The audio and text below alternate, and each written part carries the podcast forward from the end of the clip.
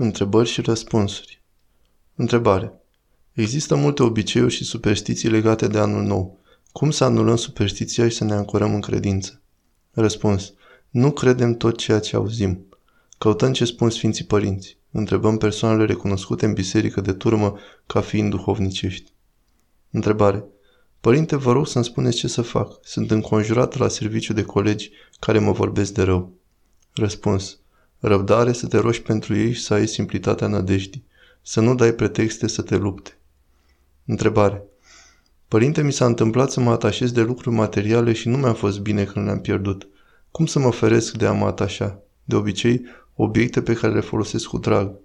Răspuns. Să te gândești la veșnicia ta și să te mustri pe tine când se întâmplă aceasta. Întrebare. Cum putem să nu cădem în ispite atunci când avem inima împietrită și nu prea suntem motivați să evităm ispita? Răspuns. Să ne motivăm, să ne gândim că vom suferi, ne vom chinui aici pe pământ și dacă nu ne pocăim și după moarte. Întrebare. Aș dori din tot sufletul ca Isus să rămână în sufletul meu, dar ispitele sunt foarte multe. Ce să fac, părinte? Răspuns. Să nu te lași din această dorință a ta, toate celelalte dorințe să le lași. Întrebare. Lepădarea omului vechi se face doar prin pocăință? Răspuns. Da, și prin ascultare. Întrebare. Părinte, cum să devenim mai curajoși, să înfruntăm greutățile la vrăjmași și să pășim cu nădejde? Răspuns. Să avem credință. O credință simplă că ne ajută Dumnezeu.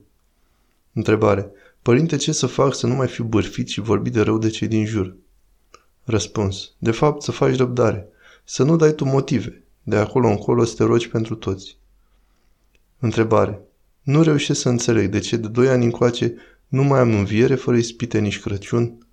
Răspuns. Pentru că diavolul dorește tot timpul să ne facă să trăim praznicele cu întristare.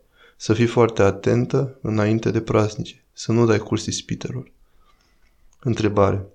E bine să ne facem anumite planuri de viitor, să avem în vedere anumite obiective acum la început de an? Răspuns. Nu prea. Domnul a zis, nu vă îngrijiți de ziua de mâine. Întrebare. În ce măsură poate ajuta rugăciunea noastră o altă persoană în lupta cu patimile? Răspuns. Depinde de legătura cu persoana respectivă și de măsura ta duhovnicească. În general, da, ajută. Întrebare.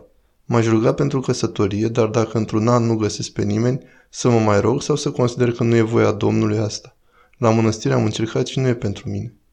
Răspuns. Să te rogi însă să nu fii obsedată de acest lucru. Concentrează-te pe Hristos și de săvârșirea ta personală. Întrebare. Cum să reușesc să nu mă mai supăr atât de ușor când cineva cu ceva probleme caută cât poate de des, adică aproape continuu zi de zi să mă șicaneze, ironizeze, etc. Răspuns.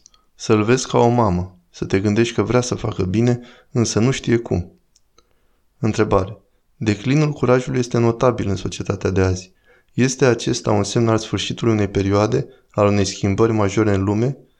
Răspuns. Nu. Este semn al depărtării de Dumnezeu. Întrebare. Cine este aproapele nostru? Inclusiv cei care ne fac sau ne vor răul? Răspuns. Da, inclusiv. Vezi pilda samarineanului milostiv. Este vorba de cum ne raportăm noi la ceilalți și nu cum ceilalți se raportează la noi. Întrebare. Părinte, am momente când sunt blândă, zile în care nu mă enervez repede, dar vine o zi când mă enervez imediat. De ce? Răspuns. Energie demonică. Sunt alternanțe. Când e astfel, nu deschide gura. Întrebare. De ce mintea se opune iraționalului? De exemplu, Iisus Hristos a mers pe mare fără a-și șuda picioarele. Pentru mulți e de necrezut, pentru că nu pot explica logic acest fapt. Răspuns. Asta nu este irațional, este suprarațional. Mintea căzută nu acceptă ceva mai presus de ea, din pricina egoismului, încrederii în sine. Întrebare. Părinte, în ultima perioadă simt că mi-a slăbit Duhul. Nu mai simt dragostea și concentrarea aia la rugăciune și la biserică, sunt mai atras puțin de lucrurile lumești, simt o monotonie. Cum îmi revin? Răspuns. În timp se întâmplă asta. Vezi ce păcate ai făcut, spovedește-te. Însă să știi că este o lege de netrecut ca să se retragă harul, fără răbdare și să ai un conducător experimentat. Întrebare. Părinte, am insomnic când mă pun la culcare. Îmi vine să spun rugăciunea lui Isus și nu pot să dorm, sunt neliniștit. Nu sunt împăcat cu mine. Răspuns.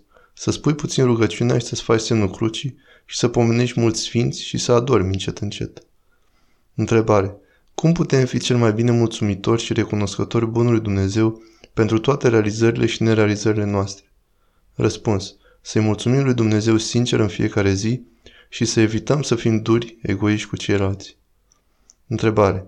În urma punerii numelui unei persoane pe un acatist pomelnic, fără ca aceasta să fie întrebată dacă este de acord cu acest lucru, persoana respectivă se pare că a avut ceva probleme și simte că ar fi din această cauză, motivând și că nu e pe aceeași lungime de undă cu cea care a scris acatistul. Poate avea vreo legătură cu acel acatist pomelnic? Răspuns. Nici vorbă de așa ceva. Acestea sunt gânduri de la vrăjmașuri. Totdeauna un pomenic ajută. Cel rău însă poate să nască ispite ca să descurajeze pe om din a face fapte bune, folosind lipsa lui de experiență. Da, darea unui pomenic este o faptă bună.